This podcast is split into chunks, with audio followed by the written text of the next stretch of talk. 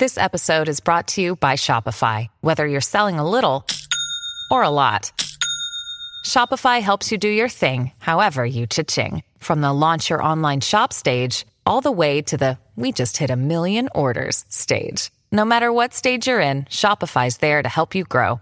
Sign up for a $1 per month trial period at shopify.com slash special offer, all lowercase. That's shopify.com slash special offer. 1952年に世間にその名を轟かせることとなった男、栗田玄三。その経緯には栗田の生い立ちが深く影響しているようです。そこで、今回は彼の生い立ちから最後までをまとめていきます。1926年11月3日、栗田玄三は秋田県で生まれました。栗田は12人兄弟の三男として生まれています。一家は彼らに両親を加えた総勢14人の大家族でした。そんな家の大黒柱である父親は漁師として働いていたのですが、病弱だったこともあって漁に出るのが難しくなってしまいます。しかし大家族の栗田家には普通の家庭より多くの生活費が必要でした。そこで一家の生計を支えることとなったのが母親です。彼女は病弱な夫に代わって必死に働き続け、なんとか12人の子供を食べさせていました。その間、父親は家で子供たちの面倒を見ていたようです。働いていないとは言っても、12人もの子供の面倒を見るのは相当な体力を要しました。体が弱いながらも、彼は一生懸命子育てを頑張っていたようです。しかし、一人で全員の面倒を見切るのは現実問題として不可能でした。当然ながら小さい子供の方を優先して面倒を見るようになります。その結果、三男である栗田はほとんど放置されて育っていきました。そのようにして親の愛情を感じられずに成長していった彼ですが、不幸なのはそれだけではありません。13人の家族を母親一人の収入で食べさせていくのは困難でした。そのため栗田家は常に貧しい状態だったのです。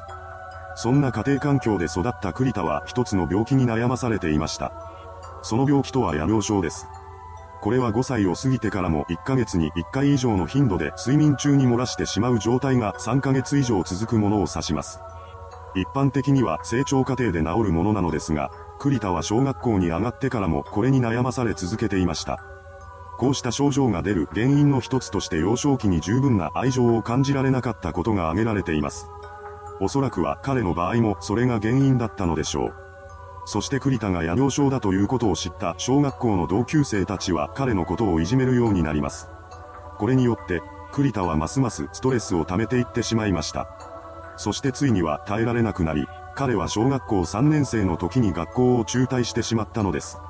小学校を辞めるという異例の行動に出た栗田は、それから農家に下男として奉公するようになります。奉公とは他人の家に雇われて、その家の手伝いをすることです。そのほとんどは住み込みという形でした。食料や日用品などの支給はあるものの、給料などはないことが多かったと言います。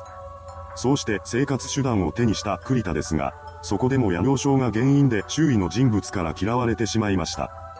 そして最終的には追い出されてしまいます。生きるためにお金が必要な栗田はその頃から盗みを働くようになっていきました。それと並行して、彼は別の場所へと奉公に出るなどしています。しかし新たな奉公先でも夜病症や窃盗などが発覚し、その度に栗田は追い出されてしまいました。結局彼は1年の間に10回以上も奉公先を変えています。そんな状況でも栗田は何とか生き続け、19歳になった1945年に徴兵されることが決まりました。その際、彼が入隊したのは弘前の歩兵第31連隊だったそうです。ただ、この年になっても栗田の夜病症は治っていませんでした。これが原因で、彼は入隊からわずか2ヶ月後には軍隊を除隊されています。それからの栗田は北海道に身を移し、美媒炭鉱で働くようになりました。そこでの仕事は大変な肉体労働で、集まってくる労働者も屈強な男たちばかりだったそうです。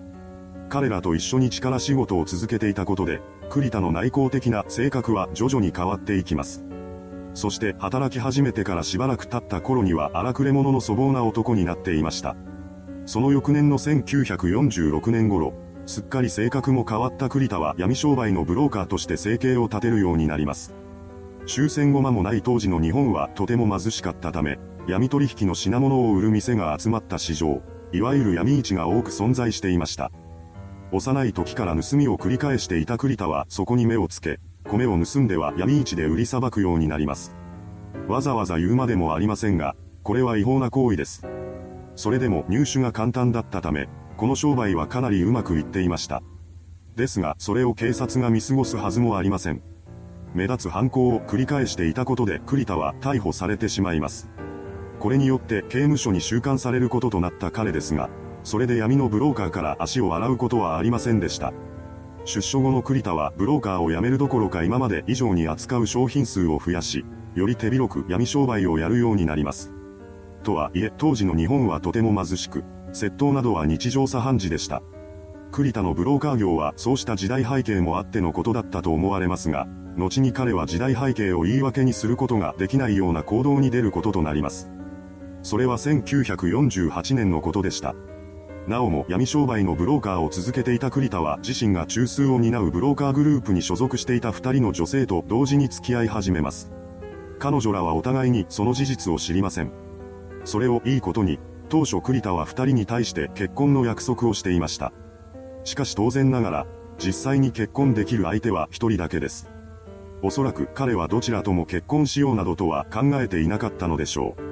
そんな栗田の嘘に踊らされてしまった二人の女性のうちの一人が一向に結婚へと踏み切らない彼の姿を見て痺れを切らせてしまいます。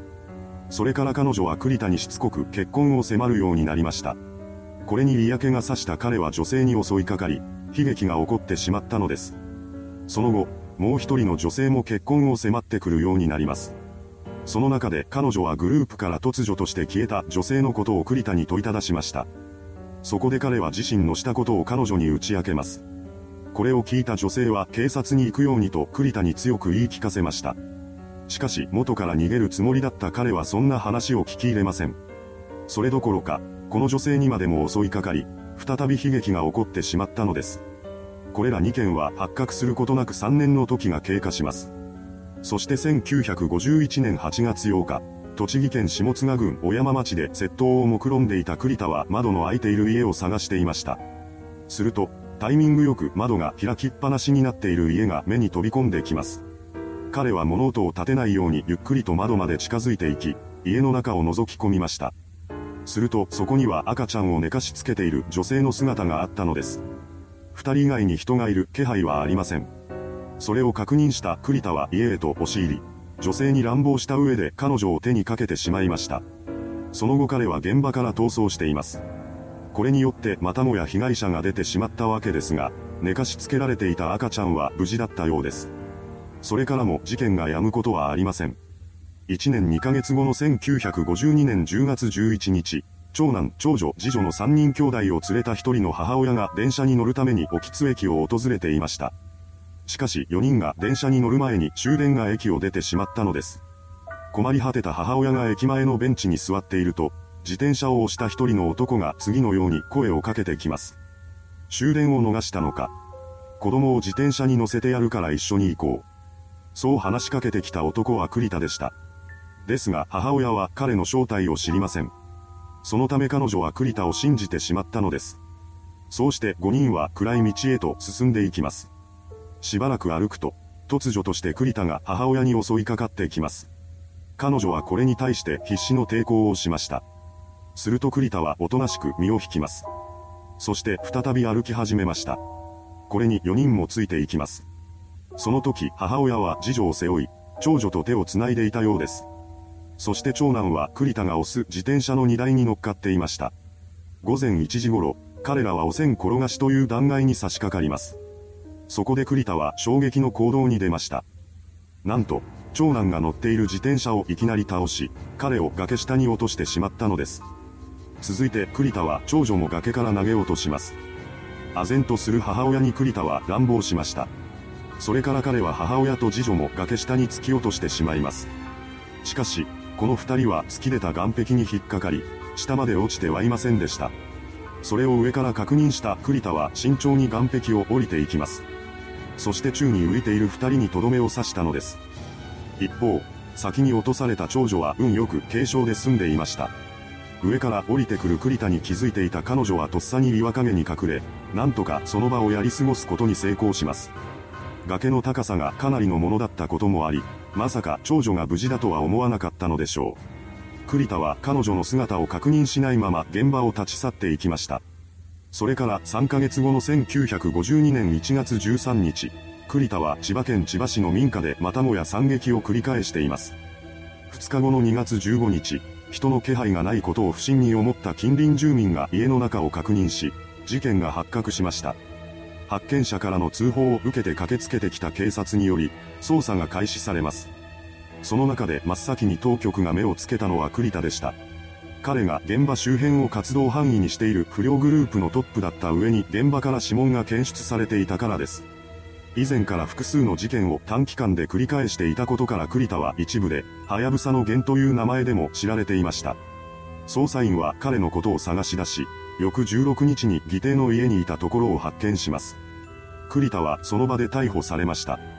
その後の取り調べで当初栗田は犯行を否認していましたが、警察は17日に彼が犯人だと断定します。それと同時に全国から類似した未解決事件に関する問い合わせが相次ぎました。これを受け、警察はさらに追及を強めていきます。すると栗田は口を開き、それまでに起こしていた事件についても供述を始めたのです。これによって彼は複数の裁判にかけられ、2回の死刑判決を下されることとなりました。これは日本史上初のことだったそうです。刑が確定した後の栗田は精神を病んでいきます。その結果、彼は早く楽になりたいと願うようになり、1954年10月21日に突然控訴を取り下げました。これによって刑が確定しています。そしてそれから5年後の1959年10月14日、宮城刑務所にて刑が執行されました。いかがでしたでしょうか？身勝手な理由で数々の犯行に手を染めた男栗田玄三。彼が汚染転がしで起こした一件により、現在そこは関東でも有数の心霊スポットとして知られるようになっているそうです。それではご視聴ありがとうございました。